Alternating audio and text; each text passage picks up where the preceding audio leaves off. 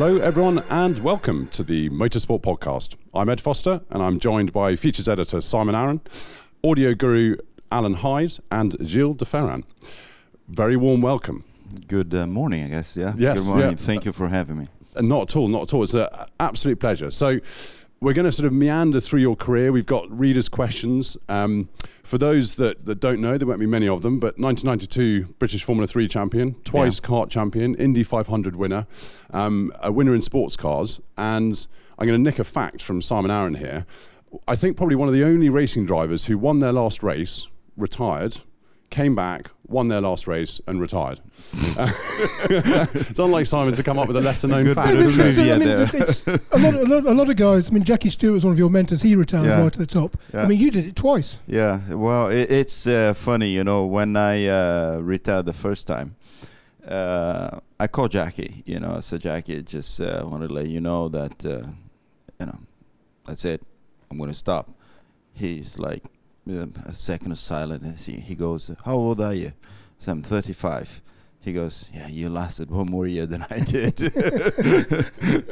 So. Now, to, to sort of kick things off, I wanted to rewind right back to your, your early days. Yeah. Um, and they were, obviously, you, you went karting and you worked on your kart kind of in the evening, something like that. Yeah. Where did the love of motorsport come from? Um, I came from a...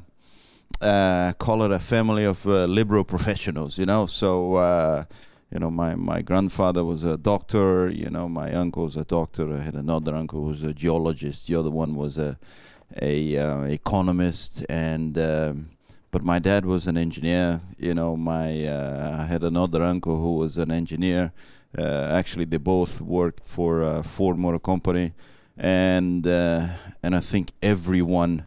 Even my grandfather, I remember, you know, going around São Paulo on the back of his motorbike when I was, you know, whatever, six, seven years old at a million miles an hour, you know. So I guess everybody loved uh, cars and bikes and engines and vehicles and so on. So at home, we didn't really talk about football or politics. Um, so the the culture was all about cars, racing, engines, mechanical things, and so on and so forth. And that, that's the culture I I grew up uh, in.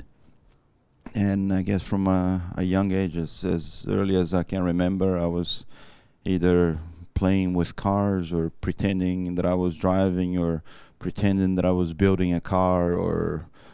or building a car, uh, doing that kind of thing. Because I guess, I mean, when you were six or seven years old as well, Emerson Fittipaldi was just starting to make yeah.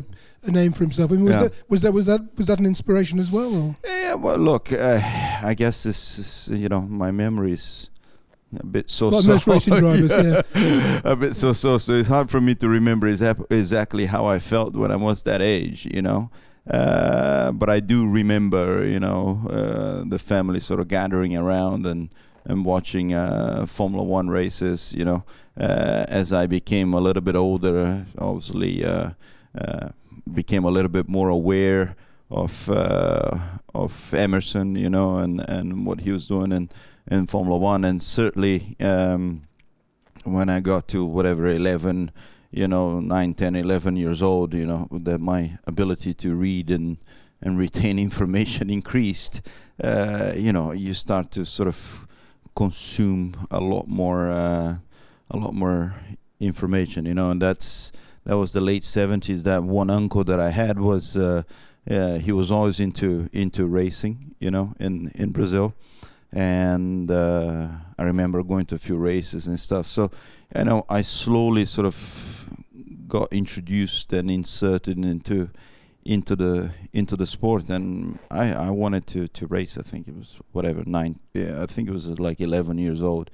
But uh, I don't know. Maybe uh, I don't think we had the means. You know, I don't remember I- exactly. You know, my my father's uh, career was. Still in the beginning, you know, uh, we were a young uh, family, but uh, yeah, I, I, I remember late seventies, early early eighties being being glued to the T V. Um, I got told off last time for not asking enough readers' questions, um, yeah. so I'm just going to go straight in go ahead. And, and actually ask some. Um, it's, a, it's a fool who gets told off twice. Uh, so this one's from Wayne Pearson, and obviously we're talking about your early career, and he wants to know just how tough were the nineteen eighty-eight and eighty-nine U K Formula Ford sixteen hundred championships. Um, and who was your biggest rival? Well, you're jumping forward quite a few years. Yeah, no, well, I, we've, we've got, I've got pages and pages here yeah. of questions. So. Uh, yeah, well, it was uh, very, t- very tough, you know, particularly eighty-eight. Uh, it was very difficult. Um, not just difficult on the track, you know, it was just difficult in every way that you can uh, imagine, including... Uh, psychologically uh, difficult, you know. I mean, uh, this, you know, late eighties, you know, I was in my late teens. Um, you know, I won the Brazilian Formula Four Championship in eighty-seven. You know, uh, we middle class family. You know, I had a car, a whole bunch of friends. You know, I was uh, going to university at the same time. Uh, girlfriend, you know. Uh, My life was good, you know, even though I probably didn't realize it at the time. But uh, you know, I had a I had a good life, you know, and uh, and uh, after I won the, the Brazilian Championship, I'm like, you know, I'm gonna try uh, a career in sports because, quite frankly, up until then, uh, like I said, because I guess of my family background and and uh, so on, a career in sports wasn't really, you know. Call it the done thing, you know. It's like, okay, you get your education and you get a job and, you know, and work your way up. And um, so I was actually torn, you know, whether do I finish my education, do I take a chance at uh, at uh, trying to become a, a racing driver and hopefully reach Formula One, you know, uh, what do I do? Um, anyway. Yeah, at the time in Brazil, I don't know if you can still do that. I don't know if you can do that in England, but you could call it interrupt your studies. You know, I guess you can call it here, take a, a gap, a gap year. A gap year. Um, so I was in the third year of uh, my university studies. I I interrupted my, my studies. I had two more years to go. And... Um, and I raised enough sponsorship from the people that were supporting me in Brazil. And uh, and I took off over here, so I landed over here. Uh, you know, I rented a uh, a room in a in a family home. You know, I guess a bed and breakfast uh, in Silverstone Village. You know, I had no car. Uh, I didn't know anyone, uh, and you know, uh, in a foreign country, my uh, language skills are uh, you know a lot worse than they are today. And um, so it was, it was, it was difficult, you know. Um, I came in, you know, thinking I was the bee's knees, you know, and uh, the the car was, uh, you know, I was used to driving slick tires. Now I'm driving it back to uh, treaded tires. Uh, you know, in Brazil, I was uh, in a team. They had a completely different feel, you know. The guy that owned the team, in fact, to this day, he's a uh, he's a great friend of mine, and uh, he was a great mentor to me. You know, he really helped me develop as a person, as a driver, and so on. And I arrive here, it's like, okay, here's the car, you know, go and do your thing. There's your engine, you know. And um, and the first year was a disaster. Uh, really, that's the best way to put it. Um, the You know, I was uh, uh, seriously depressed, to be quite honest. you know, uh, the the uh, uh, the car was not uh, competitive. Uh, I was, you know, in this very negative mood. You know, crashing all the time, uh, going way over and above my my head, and doing crazy, uh, crazy things in the car, which is, I guess, is a Formula Four sixteen hundred thing to do. They're, they're, they're all crazy, aren't they? Yeah, exactly. And uh, you know, the second half of the year, we got a different engine and um, and uh, started doing a little bit better, you know. But uh, you know, the year was kind of long gone by then, you know. Uh, so that that was a very difficult um, first year in uh, first year in, in England, you know, and and quite frankly, if it wasn't for the last race of the year, that was probably the last you would have heard of me. uh, you know, I uh, I I had the opportunity to do the Formula Four Festival in eighty-eight. Um, but quite frankly, I didn't see the point. I'm like, I've been trashed all year. Why do I want to get trashed again? You know? Um, and one of my sponsors actually was a German company, uh, Sachs, believe it or not. And it's a German uh, gentleman who uh, uh, came, uh, he was working in Sachs in Brazil. Um, gave me, I think it was, you know, whatever, fifteen hundred pounds or something like that. And uh, I was able to use that uh, uh, sponsorship to enter the last round of the British Formula three Championship in nineteen eighty-eight in a Class B car, you know. Um, and uh, and eighty-eight was a, was I mean there were like forty cars or or or something like that.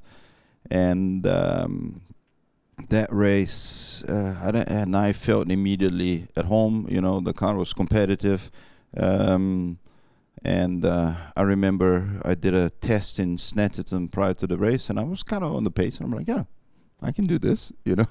And then we went to the FOTA test in Silverstone, and it was wet, you know. And uh, they kept me at the time. There's no radio, right? So they gave you boards.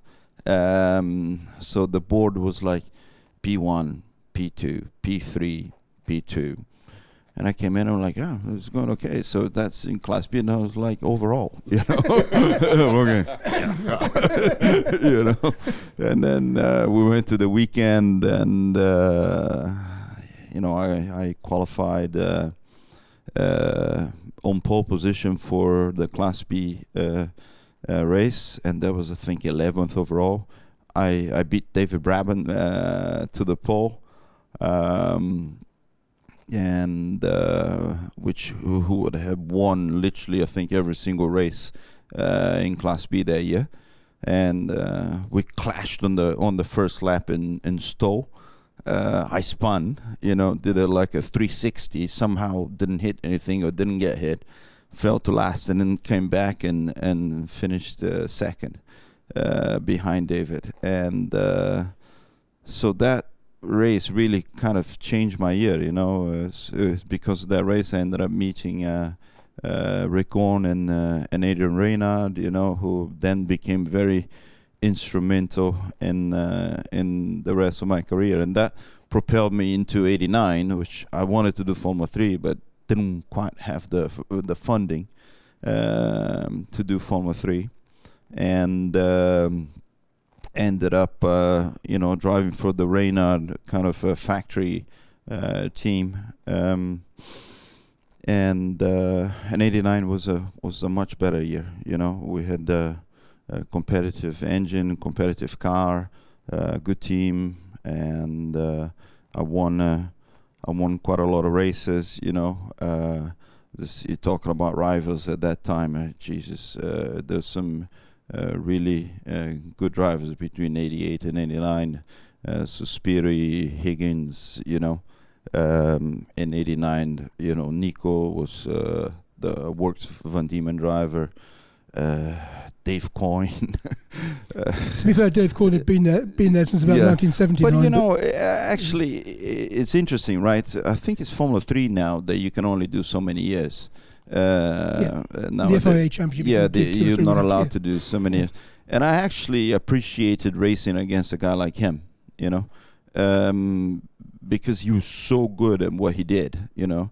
Uh, you know, make sure to your point of uh, incredible talented. He mm. he was very talented, and uh, and experience and cunningness and you know all of that.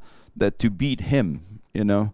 It was a very, very difficult task, um, and uh, and it was good for my development. You know, uh, very good to, to race against people like that. Well, Wayne, I think that is the most comprehensive answer we have ever had on a motorsport oh, well, podcast. You so, said we have plenty of time. So if, I get, if I get more complaints about, about readers' questions, then uh, I don't know what to do. Um, there was I, I read something that about that time you also met Ayrton Senna for the first time, and I th- t- he was sort of, I think, in your own words, he was a, he was a god to you. At, at, yeah, I mean, then. Ayrton. I actually met Ayrton before. I met Ayrton when I was still back in Brazil in in um, eighty-six, I think, or. or eighty-five. He was he was uh, you know, first second year of, of Formula One, um, and I was uh, was karting, you know. Uh, his reputation in the karting world was incredible, you know. He was already a, a, a god, you know, even even um, even when he was just uh, karting, you know, even before his career uh, went on to um, to what he did. And uh, and I met him when I when I started doing well in cars and everything. I I, I started training, and I I uh, I was being trained by the same trainer as uh, as uh, as Ayrton, um, who was a fantastic man actually. And he, you know, through him and actually through my father, because Ayrton was being helped by Ford uh, also at the time, um, and uh, so I met him, you know, and uh, just had a couple of conversations with him.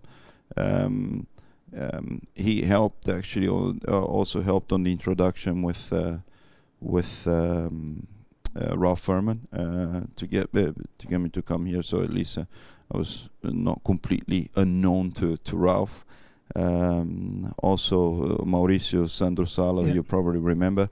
Uh, he was a friend of my uncle. So uh, that uncle that I had was uh, raced with uh, Mauricio in uh, in Brazil. He also helped uh, with the uh, uh, with the introduction, and that's the first time uh, really I met uh, I met Ayrton, who was actually he told me one thing that I'll never forget. You know, he said you need to get yourself in a, in a position that the responsibility is on you.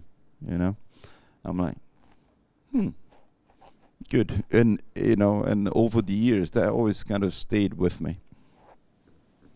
It's um, it was about this time that you also, you got introduced to, the, to, to Jackie Stewart and the Staircase of yeah. Talent. And am I right in thinking that, I mean, they were obviously a hugely influential force in your career, the Stewarts, and I think you're still, obviously still friends with them to this yeah. day. Um, that that was obviously a big, a kind of a big, you look at big turning points in your career. Yeah, no, I mean, my career was actually made of turning points like this, you know, being being that uh, uh, Formula three uh, race in, in Silverstone, and um, or, or my uh, association with, with Jackie and Paul and the whole uh, Stewart family, who, you know, I guess through them I met my wife, you know, and, uh, and um, you know, we're still very... Uh, Uh, good friends. Uh, I'm proud to. Uh, I'm proud to to say. So, yeah, it was. You know, look, the story there was in, in the end of eighty-nine. Um, I, I think I f- there were two Formula Four championships. There was the like the E S O and the R A C, and uh, I think I finished th- third in, in both of them. And Jackie was just launching the Staircase of Talent, you know, with Paul.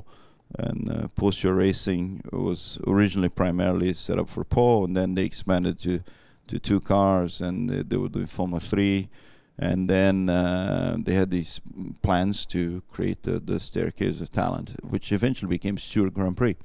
Um, and uh, and I guess it, they were Jack and Paul were running a test in Donington Park at the end of eighty-nine, the, the season finished and all that, and uh, they were running a whole uh, a lot of different guys. I don't remember who was there uh, exactly. Like I said, my memory is uh, sometimes not very good. Um, and um, and uh, went to the the test. Uh, the test went really well. I broke Jackie's own lap record in in Paul's Formula Four two-liter uh, car, and uh, and that was the, the beginning of it all. And and Jackie, you know, there's there's a few people that really make an impact in, in your life, you know. Uh, my my own family, you know, this guy that I was saying in in Brazil, um, and I think next uh, for sure as I was walking through life. You know, Jackie was uh, hugely influential in the way I developed this, again, as a person as, and as a driver. Mm. So, sorry, Simon, on you go. Yeah, I was going to say, that one of the things that's always, I mean, I think I first met you when you were in Formula three, but just before that, you raced in Opel Lotus, Vauxhall Lotus, yeah. with Paul Stewart Racing alongside yeah. David Coulthard. Yeah. And the thing that always struck me about you two was that I always found it interesting watching, because you were actually clearly mates. You're in the same team. Yeah. You're doing. Th- you've yeah. got the same ambitions. Yeah. But I mean, I'd sit and chat to the pair of you in the paddock all you know, throughout, from Vauxhall Lotus to F three three thousand, yeah. and you.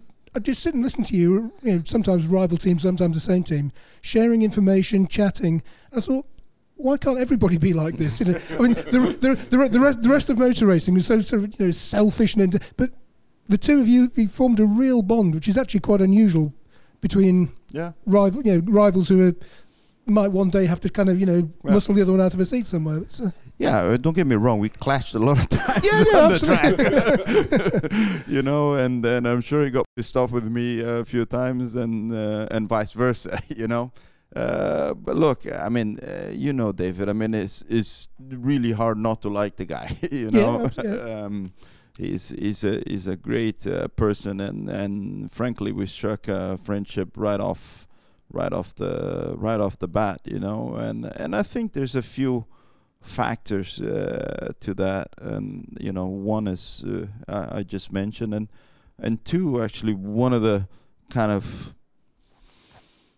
lessons, I guess, or maturing that I went through this phase in in eighty-eight or or something like that. It's just, you know, I don't like wasting energy with negative thoughts, you know, uh, and and feeling negative about people in the world, you know, that is just is not uh, productive for me. So I've, I've over the years I learned to be m- more open, more uh, I don't know, I guess, you know, uh, wanting to strike a always a a positive uh, a relationship with uh, people. I find that better for me, and usually it's better for the other person, and. Uh, Uh, you know, combine that with the fact that uh, D C is a great guy, uh, we and we were together all the time, because you know at the time to go to do the championship in Europe, for example, we used to drive together everywhere.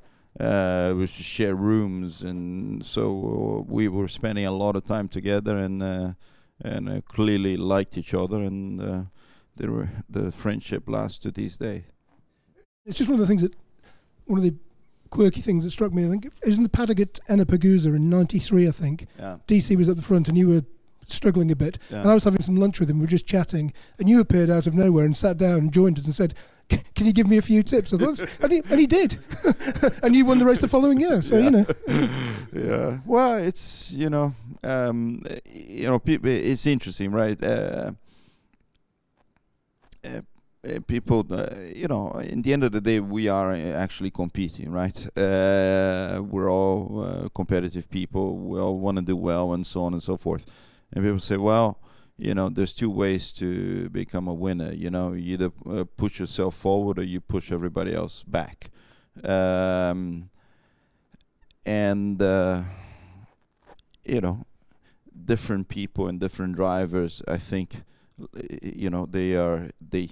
They use both uh, things to uh, different uh, different degrees, you know. Um, I, I, like I said, I always found more productive to be on the let's focus on making me better rather than focusing on on making uh, everybody else uh, uh, worse. And um, and I guess that's how we related to each other. Uh, from from the beginning. Talking of David Coulthard, uh, it sort of neatly brings me on to a, another bit that I wanted to talk about, um, the Formula One tests. And end of ninety-two, you, you, after winning the British Formula three Championship, you tested with Williams. And we've got a question here um, from Ben Johnson uh, saying, you test drove an active Williams. What was it like? Did the active suspension give that delayed response on turn-in that Mansell could drive around? I just remember the thing being stupidly fast. I remember that. Brilliant answer. Yeah, I, I, I, it was. Uh, I mean, it was, it was, uh, it was, it was a, it was an interesting test. Um, you know, uh, up until then, I've only driven Formula Three cars, which at the time was just about two hundred horsepower, is a little bit less. You know, uh, so they were not. You know, they're very fast around the corners, but they, they didn't have a, a huge amount of power. So the next thing was to jump, and uh, Formula three now I think is much more powerful, actually. Um, so here am I going to jump in a um, in a, in a Formula One car, and um, so I think what we did was I said, well, look, you know, I said to Jack and Paul, can I do a test in the three thousand car before I I go drive a Formula One? Because then I would have gone from whatever one eighty to Formula three thousand car at the time, like five fifty. Yes, no, they were no more than that. They're about five fifty, and then on to eight fifty or nine hundred. You know, so a stepping stone, and. Uh, And interesting, the Formula Three car, you know, I, I, I, I don't know. It just they f- it felt like an extension of uh, of my body. You know, I, I, I felt like I could do anything with the car, um, and um, so went to Silverstone to drive the three thousand car, which was I, I remember sitting in the cockpit and. One wheel is like over there, and the other wheel is over there. Everything is big, uh, and I'm like, wow, this is. It felt, um, yeah, I wasn't as as at one with the car as as I was with uh, the Formula Three car, um, and but the day went on, and I became more, uh, became a little bit more more comfortable, and. Um, But I guess I still wasn't quite used to the width of the car.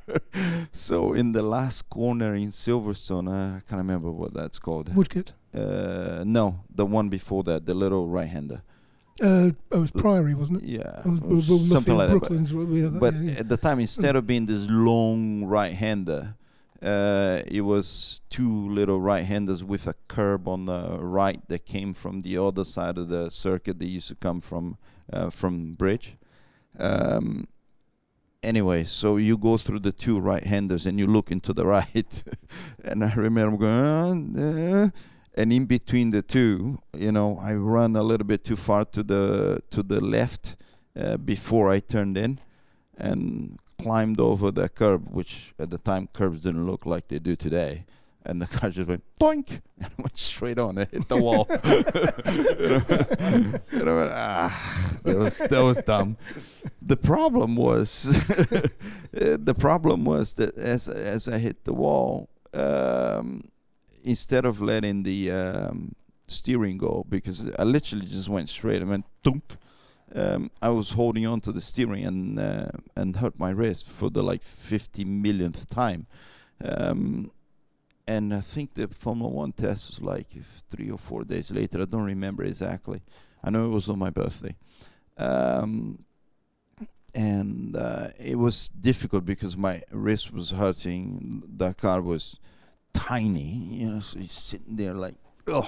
they, they, they cut the monocoque, I think, didn't huh? they? They cut. They actually cut some extra space for you. Well, no. The, the uh, what happened was I, I did a sit f- seat uh, fit in... Um, in Williams, uh, at Williams, right?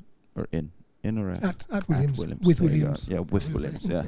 Um, and uh, so went over there, and and they used the, the carbon shells, and they weren't going to make a new carbon shell for me, so I was either going to use uh, Ricardo's seat, Damon's seat, or Nigel's seat.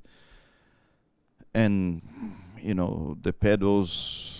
You know, is want to be one of the three because Formula One cars they don't have a adjustable anything, right? It's is uh, they make new bits to perfectly fit that one driver to save weight mostly and gain stiffness and so on. Uh, same thing with the steering wheel, and uh, and I tried to make a combination of the three uh, work.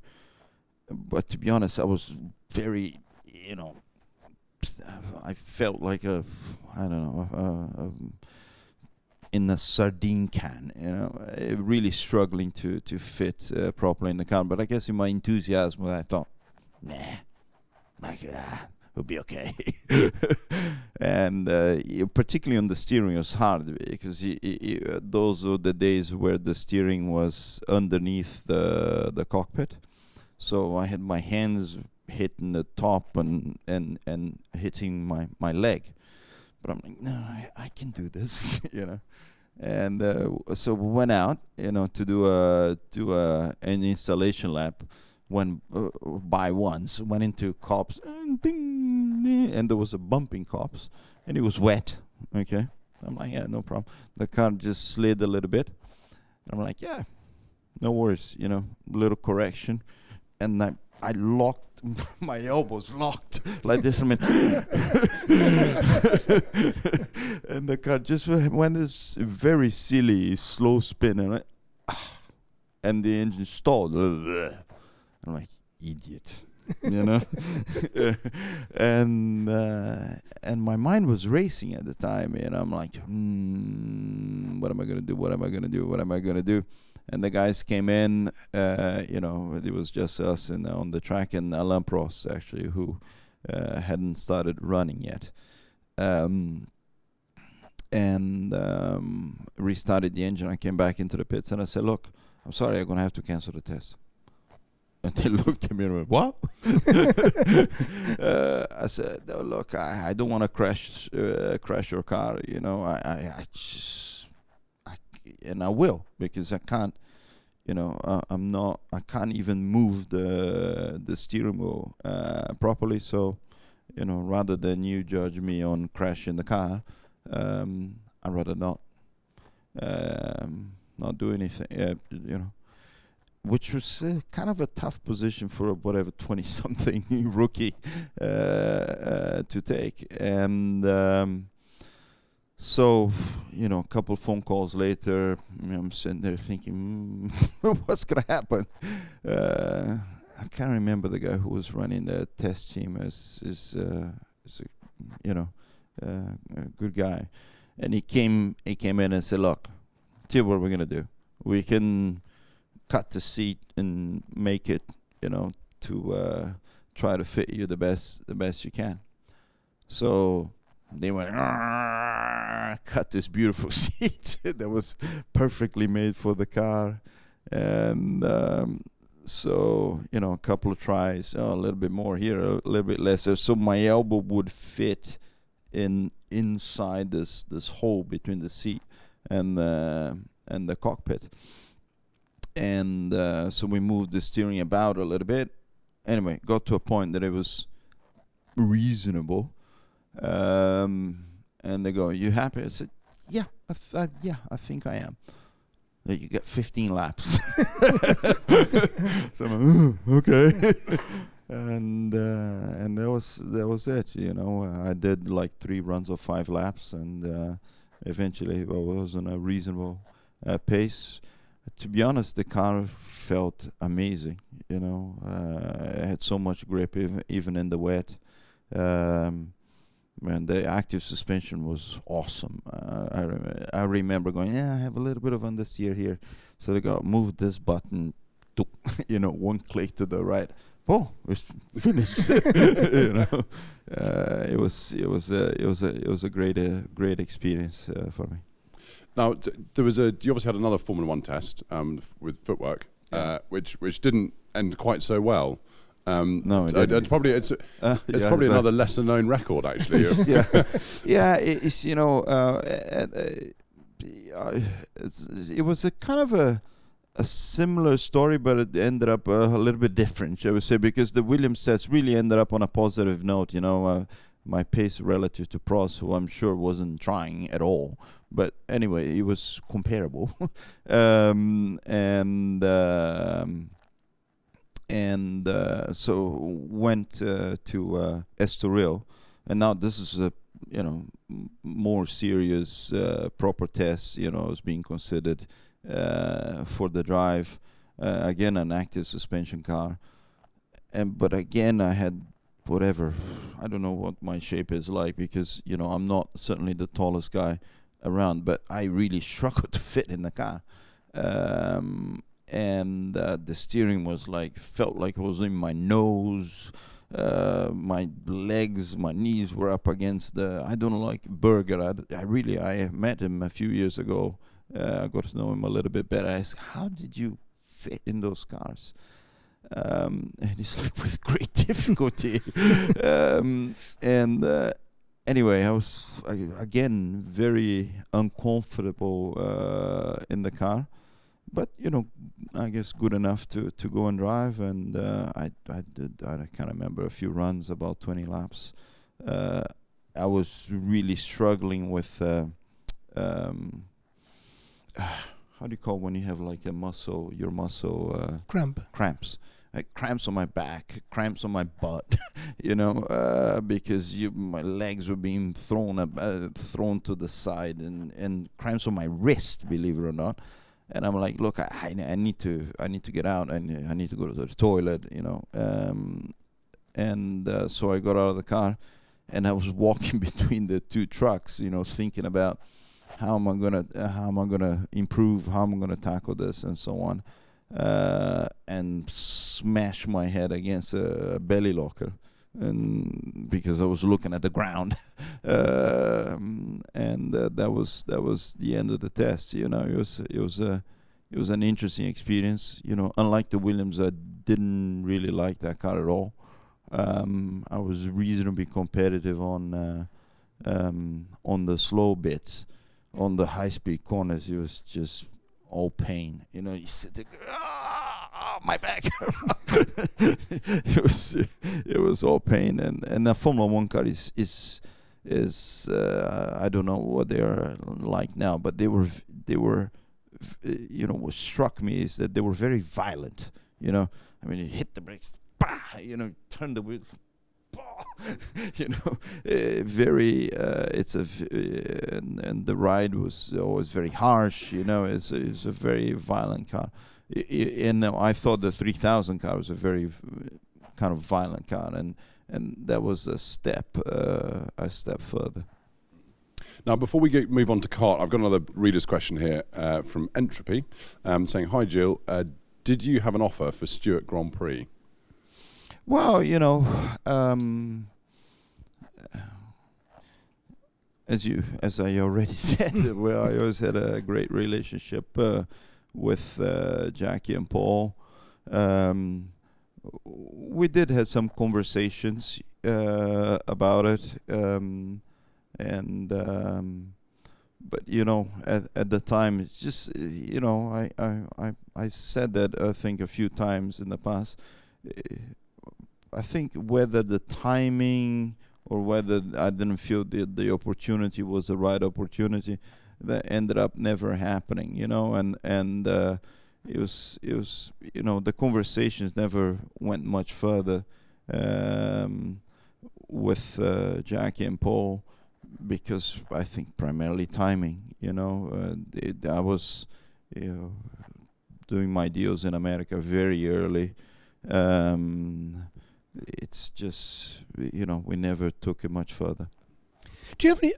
I know you say you don't like to waste negative, you know, waste energy with negative thoughts, but a lot of the guys you raced, I mean, you won the British Formula three Championship, yeah. You won lots of Formula Ford races, you won Formula, th- you were a title contender in yeah. Formula three thousand. A lot of the guys you raced against went on to become Grand Prix winners. Yeah. Do you have any regrets that your contribution to Formula One was banging your head on a footwork belly locker?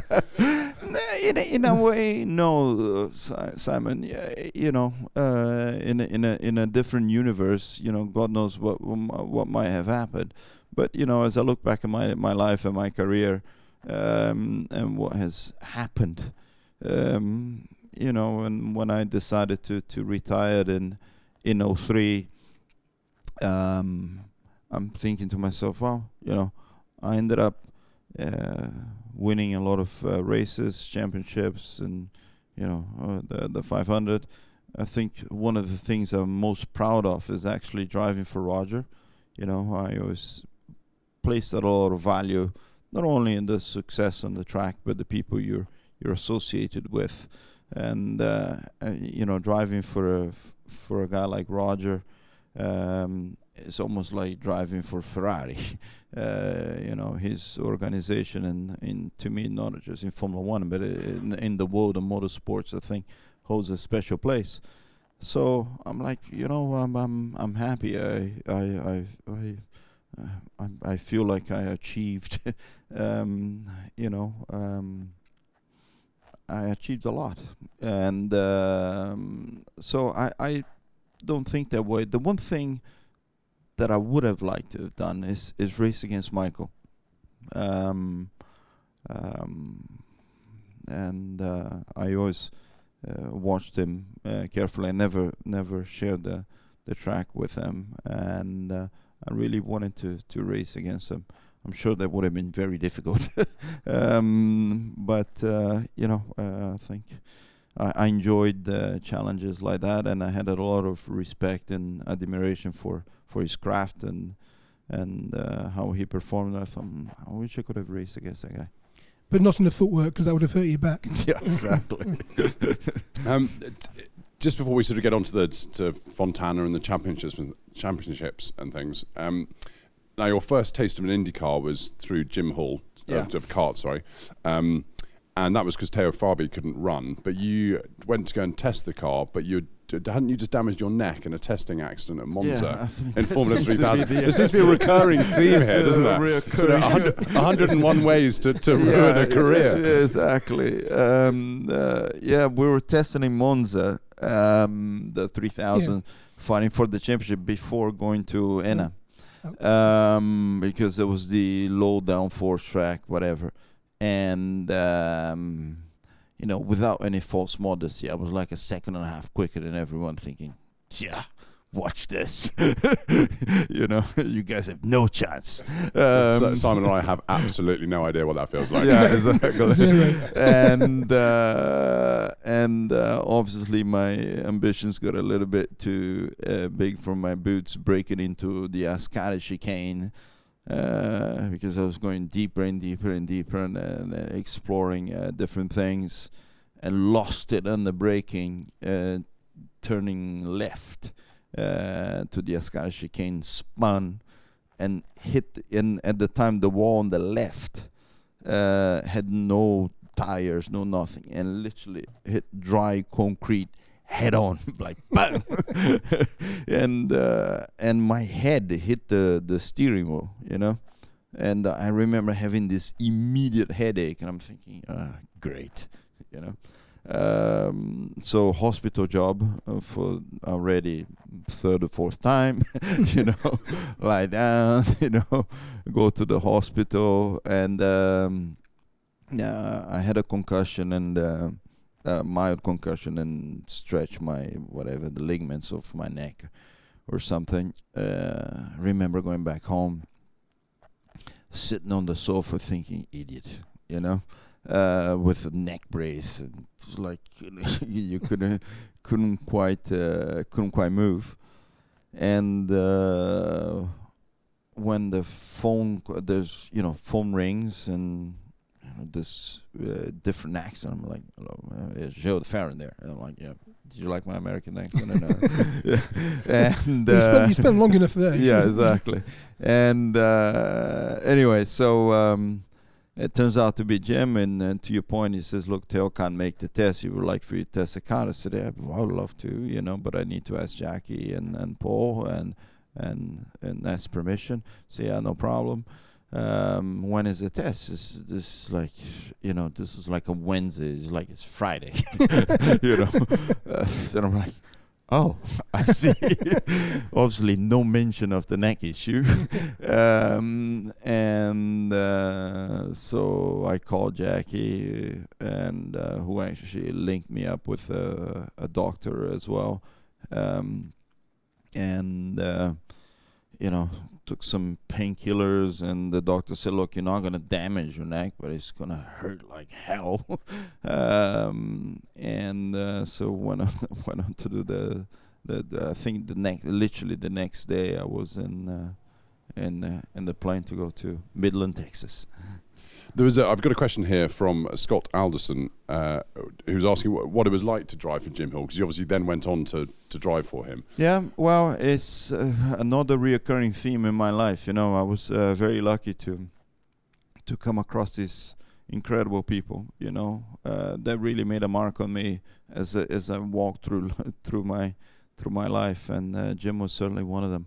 You know, he's uh, uh, a very knowledgeable person, v- knows a lot about racing, knows a lot about cars, knows a lot about, uh, like Jackie, about, you know, attitude and how to manage yourself and uh, how to decide things. Uh, and I really learned a lot from uh, from Jim that way. Um, he was, he really understood well the the intersection between driving and engineering, which which is, frankly, that's kind of where I lived um, as a as a driver, uh, without any false modesty. Yeah. I think that was one thing that I was uh, was com- competent at, um, at, at really connecting the, the, the two worlds. And Jim was very much a an expert in this, and And, and relating what happens to the car in, in engineering terms. Now, uh, before you t- uh, before we talk about Fontana and the and the, the record, we've had loads of questions about that. Um, I just wanted to talk a little bit about sort of what happened before you were spotted by Penske, because you had this period after Jim Hill's sponsorship um, faded away. Uh, you went, went to Derek Walker, and you had, I think, was it five crashes in three weekends or something? Yeah, something and, like that. Yeah, yeah. And, you, and you said, "I'm sorry, I, I didn't mean to." Sort of, we, we will focus on the on the highs in a second. Uh, but yeah, I, you I like highlighting the good yeah, stuff, we'll talk about, right? We'll talk about highlights in a second. But you, I think you you said that you went away and just had to kind of recalibrate your brain after that, because you were you were you weren't going about it the right way. But it's, it was yeah. it's amazing to hear that you can kind of step back and actually have that. Yeah, uh, look, the the you know, um, well, won a race in ninety-five in my first year. Won a race in ninety-six. In ninety-six, I, f- I think I finished sixth in the championship. You know, uh, uh, Jim was winding the team down, and uh, y- you know, and we were competing at some pretty big operations. And so, you know, the expectation was, okay, here I am, I'm going to fight for the championship, you know. Um, so I signed with uh, with uh, Derek, who run a, had a, a bigger operation, a very good sponsorship. Uh, the team was very well funded, uh, with good support from Honda, um, you know, good support from uh, from Goodyear. Um, uh, so it was all right. That's it. Championship challenge. um, and uh, you know, and I was always uh, call it a, an attacking sort of uh, uh, guy. You know, I I, uh, I was most comfortable in the lead. You know, uh, some some guys love the driving through the field. And my, my my I was an expert in disappearing into the distance. Um, and. Uh, And um, and that, you know, I guess that takes a certain um, mindset, right? So you you like, you know, practice one practice, you know, you're just always attacking, um, and uh,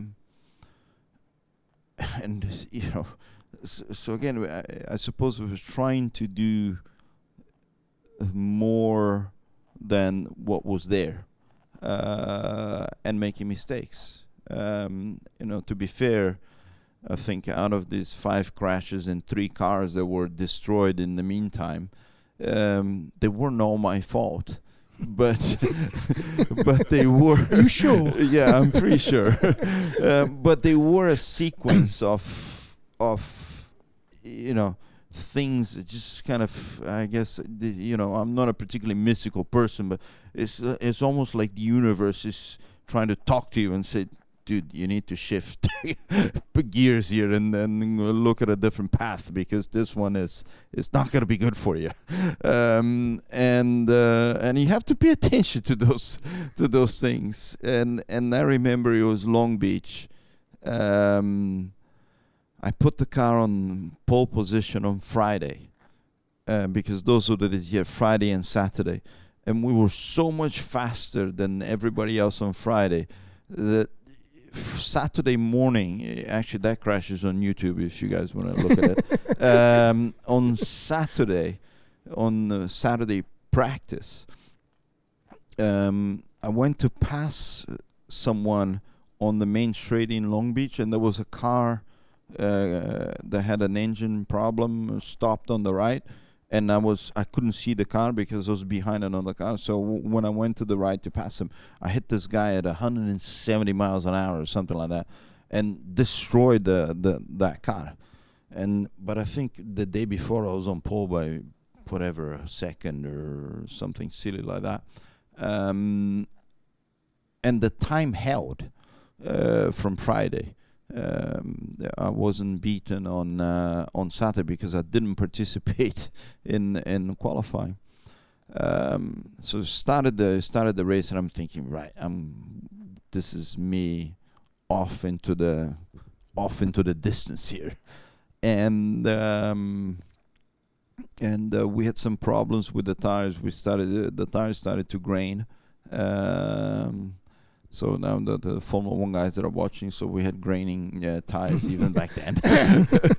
uh, the tires started to grain, and I was started to struggle, and uh, had to do sometimes early stops, had to use more fuel to maintain the pace, and and I kept, you know, every pit stop I just kept going backwards, um, and I'm going getting more and more frustrated and driving, you know, with less and less margin, and uh, and eventually I made a mistake, and dunk into the tires in turn one, and this I think was the fifth crash, you know, uh, and I'm I was just like a a knife uh, went through me, and I said, look.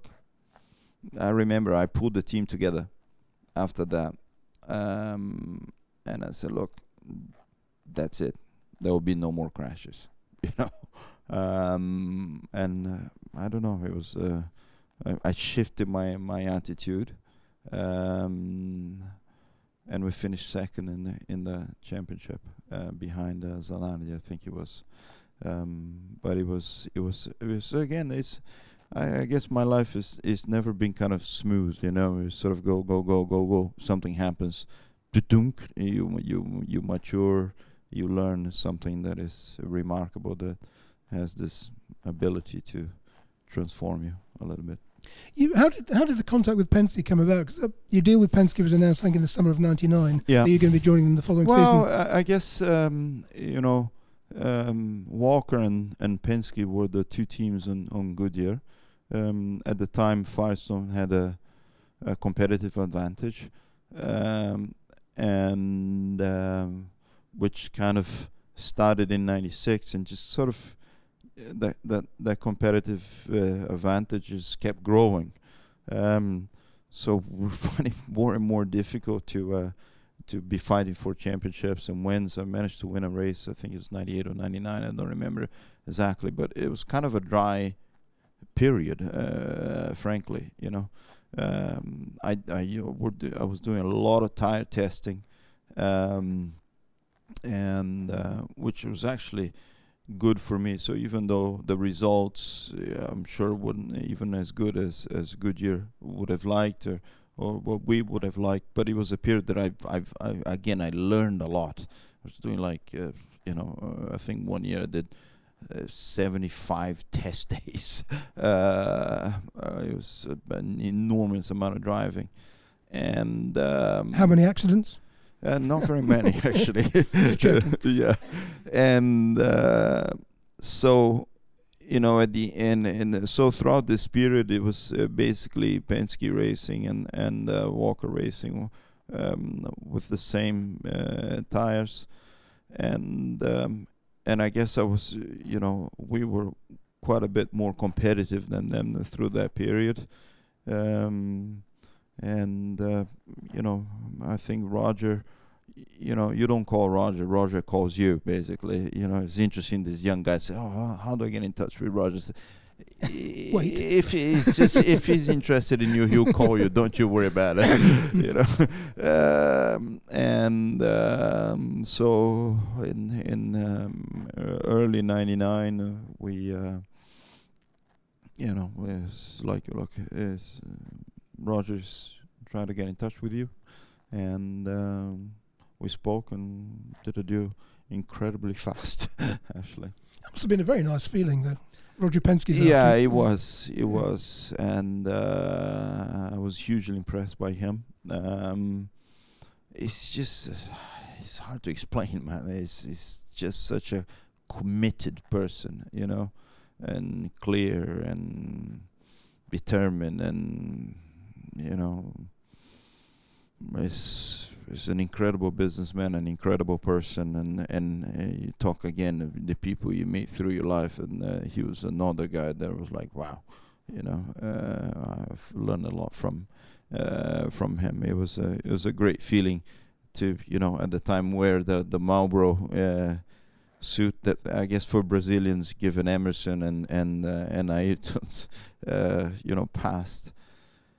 You know, you look at yourself in the mirror, you go, hmm. You know, it, it's it's uh, it was a it was a to your point, it was a, a a nice moment in my life.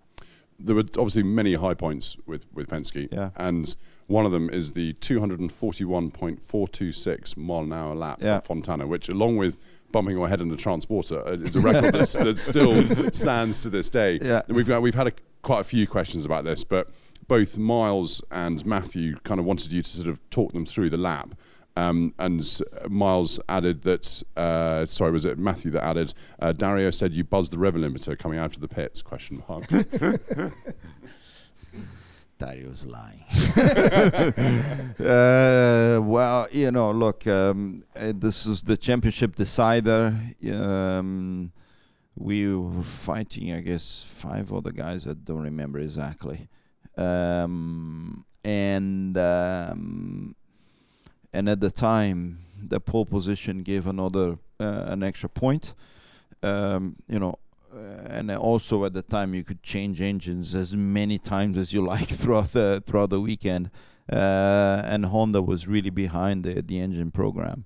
Um, they made a incredible engine uh, for.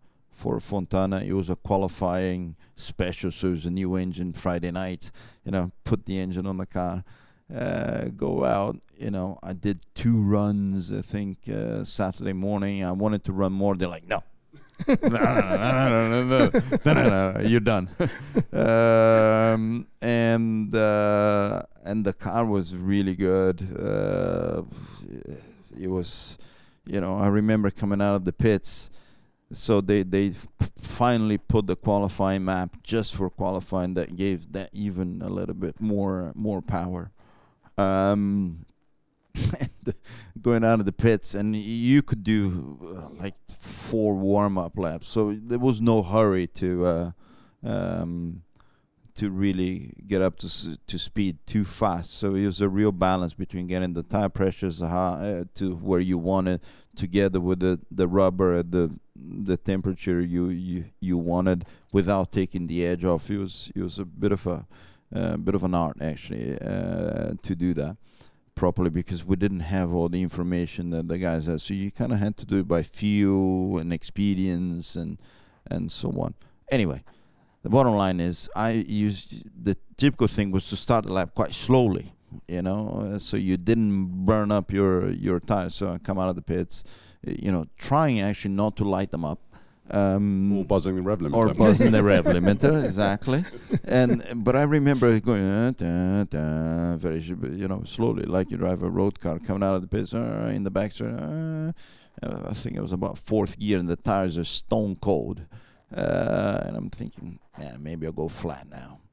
Uh, And the thing just lit up like in fourth. I'm like, whoop. uh,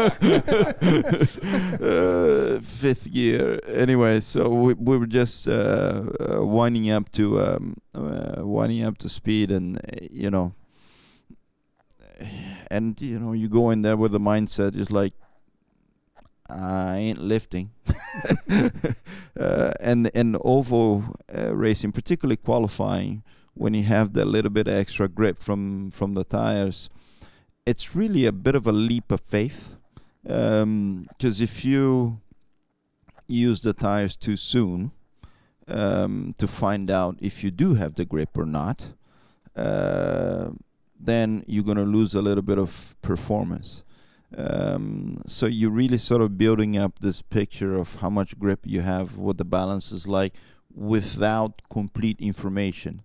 And um, so it's it's a little bit of a leap of faith. And if you if you lift before to find out, you're too slow. uh, so you really have to go right.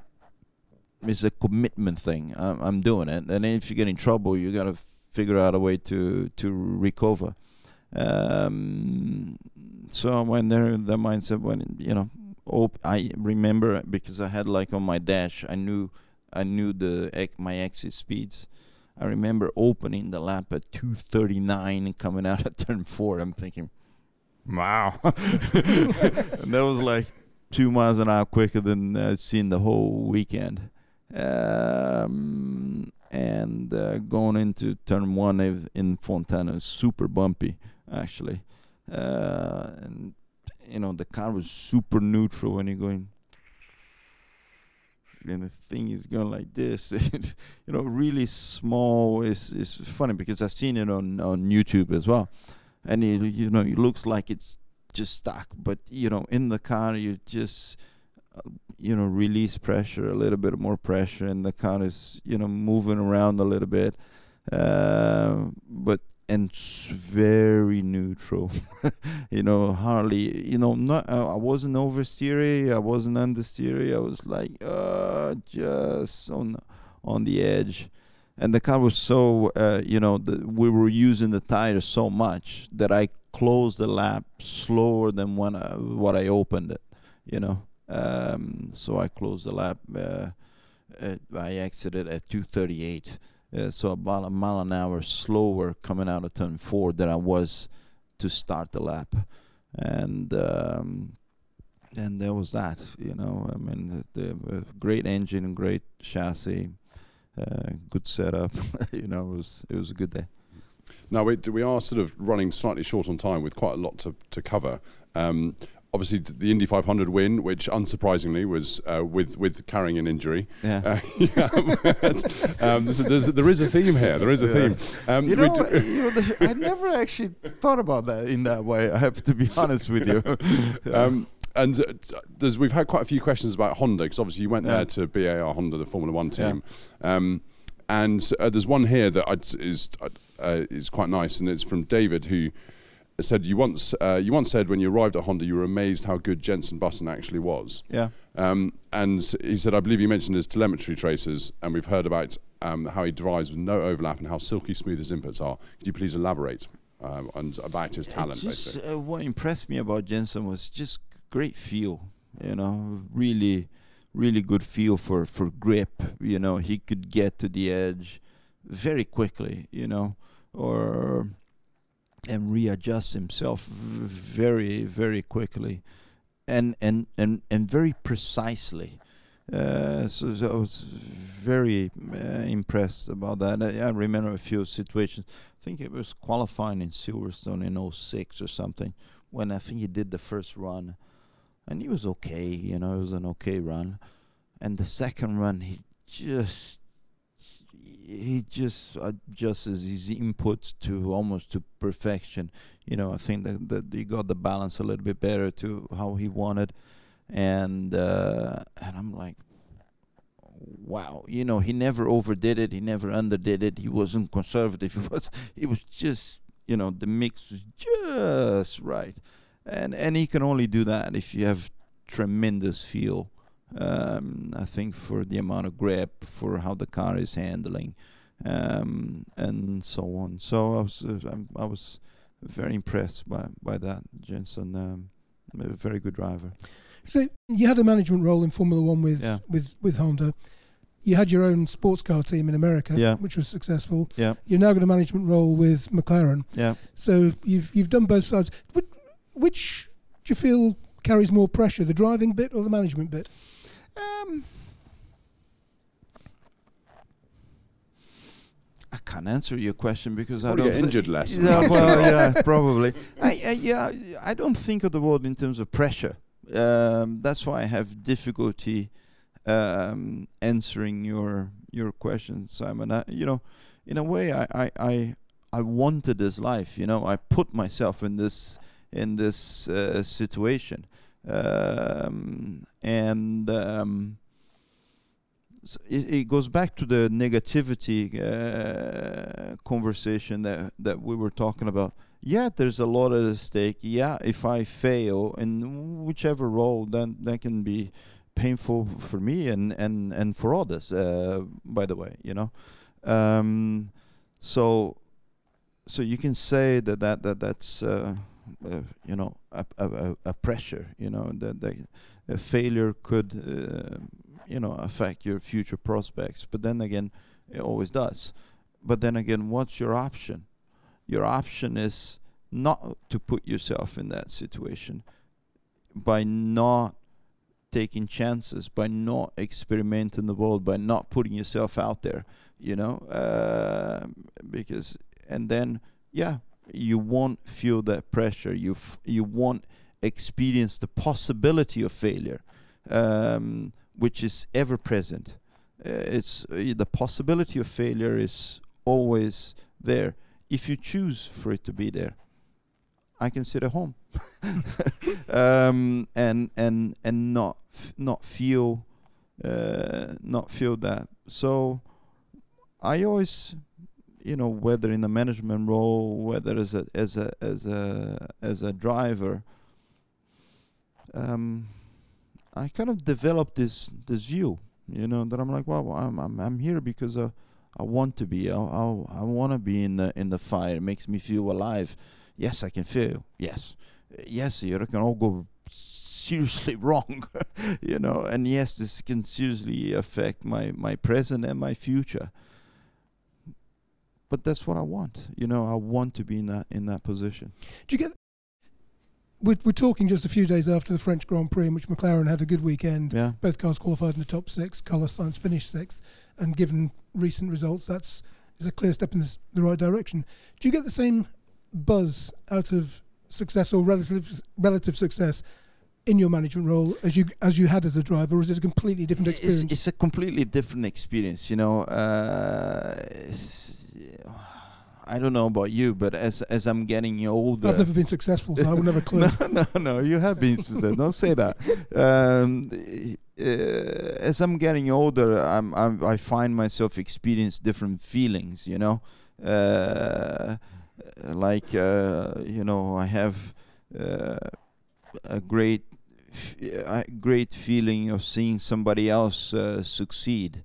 Uh, being with my, my, my own kids, you know, being with some of my loved uh, relatives, or even with my team, you know.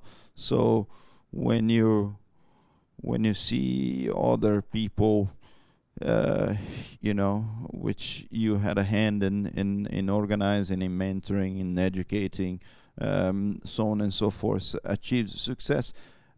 I'm I'm as I don't know as I'm getting older I'm I experience a lot of joy from that. Um, is it the same as the joy of driving a racing car? Is it the same as the joy of uh, uh, winning a competition? Uh, no, it's a completely different feeling. But it's uh, b- but then again I sit here today and I think I, d- I don't think I I have the same fire that I had when I was driving, you know, full time. I, I, I, you know, that, that burning desire is not there. So I don't know. I'm seeing myself sort of uh, transforming through life. That that that desire to sit in a car and really take it to the absolute mid limit, come what may. um, So I don't have that desire anymore. So I, because I don't have that desire, I don't experience the feeling of loss. You know, oh, I wish it was me driving that, that car. You know, I, I get my my kicks in a in a different way now. Now, but before we finish, I'd, we obviously it would be great to talk about Alonso at Indy, and you you mentored him when he when he first went there. Um, there's a, there's a two-parted question. Anthony Jenkins uh, wants uh, wants to talk obviously about Alonso, but he asked whether would you agree whether Alonso is currently the best driver on the planet. Um, there was the huge success of his first time at Indy, uh, well, comparatively, and then I'd like to add a second part to the question of, of what happened what happened this year. Where Where did it all go wrong? Yeah, well, uh, a lot went wrong. I'll start with the negative first, uh, you know. Uh, look, in the end of the day, it's our fault, you know. We, we didn't uh, prepare ourselves uh, well enough. Uh, we didn't execute well enough. And uh, at uh, Indianapolis, you, you pay the price. You know, we, we certainly learned uh, uh, a lot of lessons and uh, some uh, incredibly... Uh, painful lessons. You know, we expose ourselves to to failure by wanting to be there, by by putting ourselves in the, in that in that position, you know, uh, and and trying to meet a, a very difficult challenge, and we failed, you know, and uh, and it was painful, um, and uh, we we move on. uh, we we we absorb those lessons, and uh, we try not to. Uh, to repeat them, and uh, if if we ever go back, which I hope we will, um, we'll try to tackle the, that challenge in uh, in with those l- lessons in, in mind. And you know, now to the positive, you know, the second part of your your um, well, the first part of your question uh, regarding Fernando. Look, I mean, the guy is. Is is uh, I think he's one of the best drivers that's ever lived, uh, frankly. Um, I mean, it's hard to know because you know I, I wasn't around when people like Jim Clark and Fangio were were were racing, or even uh, Jackie, uh, who uh, actually have you been in a car with Jackie or not? No, I haven't. Oh my God, it's it's it's it's an experience that is like in, in a different. Planet, um, but but anyway, uh, back to Fernando. I mean, the guy is just, you know, again, incredible feel. Uh, just it's that combination of intelligence, talent, determination, knowledge, experience, everything into one. I always say. Uh, you know, sometimes these young guys go, "Oh, but I'm really fast." I said, "Congratulations, you l- reach level number, w- you know, you you have one ingredient out of a hundred that you need uh, to be a successful racing driver." You know, uh, oh, I miss a big one: emotional control. Um, you know, and and a guy like Fernando, I mean, he scores, you know, a nine and a half or ten out of ten on. All of these hundred ingredients, you know, how do you deal with the team? How do you set up a car? How do you control your own emotions un- under different circumstances? I mean, the, the guy is is is is, um, is incredible. I mean, is I've I, I've seen him do things in a in a racing car. You know, there's sometimes that you know if you're watching on T V and stuff, you can't you can't uh, you can't appreciate it. You know. Um, but you see things that you go, and I'm a little bit arrogant, right? Uh, I thought I was good, and I go, hmm, yeah, okay, that was pretty impressive. Are there, are there any examples of? of yeah, look, like I I think one uh, you know that, that I don't mind mentioning that that comes to mind was uh, Monaco last year in qualifying. Um, so, you know, we were having a difficult weekend. We had a mechanical failure in F P one, then had another problem in F P two. You know, I can don't don't re, don't ask me for specifics because I really have a hard time remembering a lot of these things correctly. But anyway, it had been a very difficult weekend. Um, and F P three was struggling with the balance of the car. Um, and uh, we go to we go to qualifying. and uh, we literally changed the whole car, right? Floor, front wing, you know, springs, uh, you name it. You know, uh, it was it was a wholesale change based on on it. So it wasn't like a roll of the dice, but based on the data that the guys were looking at and the experience, da, da, da, they concluded, okay, we need to go put the car in here.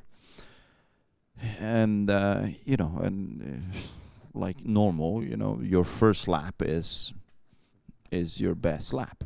Um, so you're going into qualifying now with, you know, less fuel, more engine, completely different car. Track has changed uh, from F P three to uh, to quali. And he goes out, and you know, and, and it's a street circuit, so. In a street circuit, you can't just run wide, right? So ah, I, I overdid it. I run wide, and in a street circuit, if you run wide, you're in the fence. Uh, and Monaco has some yeah, some pretty fast uh, corners that you really have to commit. And in the f- and and by the way, same problem with the tires, right? So you can't really use up the tires before you start the lap because you got to be careful with temperature and so on and so forth. Um, anyway, he goes to qualify, and and I use I usually watch it by looking at the telemetry overlay, so I know what the fastest lap he did before. And he nails every corner, you know, uh, like miles faster than he had been throughout the weekend, including like very, you know. committed corners like Tabac, um, which is like a, I think one downshift and straight back on the on on the throttle, um, and I'm sitting there going, I guess you didn't need to get used to that, did you? and and that and that and that lap was good enough, I think, to put him. You know, uh, it would have been. I don't remember exactly, but it would have been good enough to, you know, for him to go forward. And I think he eventually went to Q three. Uh, in that in that particular race. So, but it, th- you know, the rest of qualifying was impressive, but not as impressive that that first lap because given the circumstances that uh, we arrived at. Well, Gilles, one thing he hasn't uh, done is win the Indy five hundred. Um, no. uh, but it, it has been an absolutely wonderful hour and a bit. I'm sorry we've we've kept you for longer than we probably should have. No, no, it's um, been, a, been a pleasure. Can, can I just have one last question? Absolutely, yeah. Simon, yeah. Did you ever finish your university degree? I never did yeah. finish my university degree. Well, that makes two of us. yeah, well, no, that's good. I never did. And and actually, uh, you know, I, to be honest, I loved engineering. I was one of those guys that uh, always, uh, w- I wanted to be an engineer. Uh, so uh, these days, and I, and I uh, after university, I'm uh, I'm a reader. You know, I like studying things and so on. So I I try to educate myself as much as I could. You know, um, but I'm not uh, um, a full-blown graduate. Uh, engineer, and uh, you, uh, there's still time though. Yeah, you know, uh, there's still time. Brilliant. Jill, thank you so thank much you for joining us. Thank you. Simon, yes, thank great. you. Thank you to Alan as well for, for recording it all. Uh, we will see you all next month when we do a podcast with Sir Chris Hoy. We'll see you then. Thank you very much for listening and for watching. Bye-bye.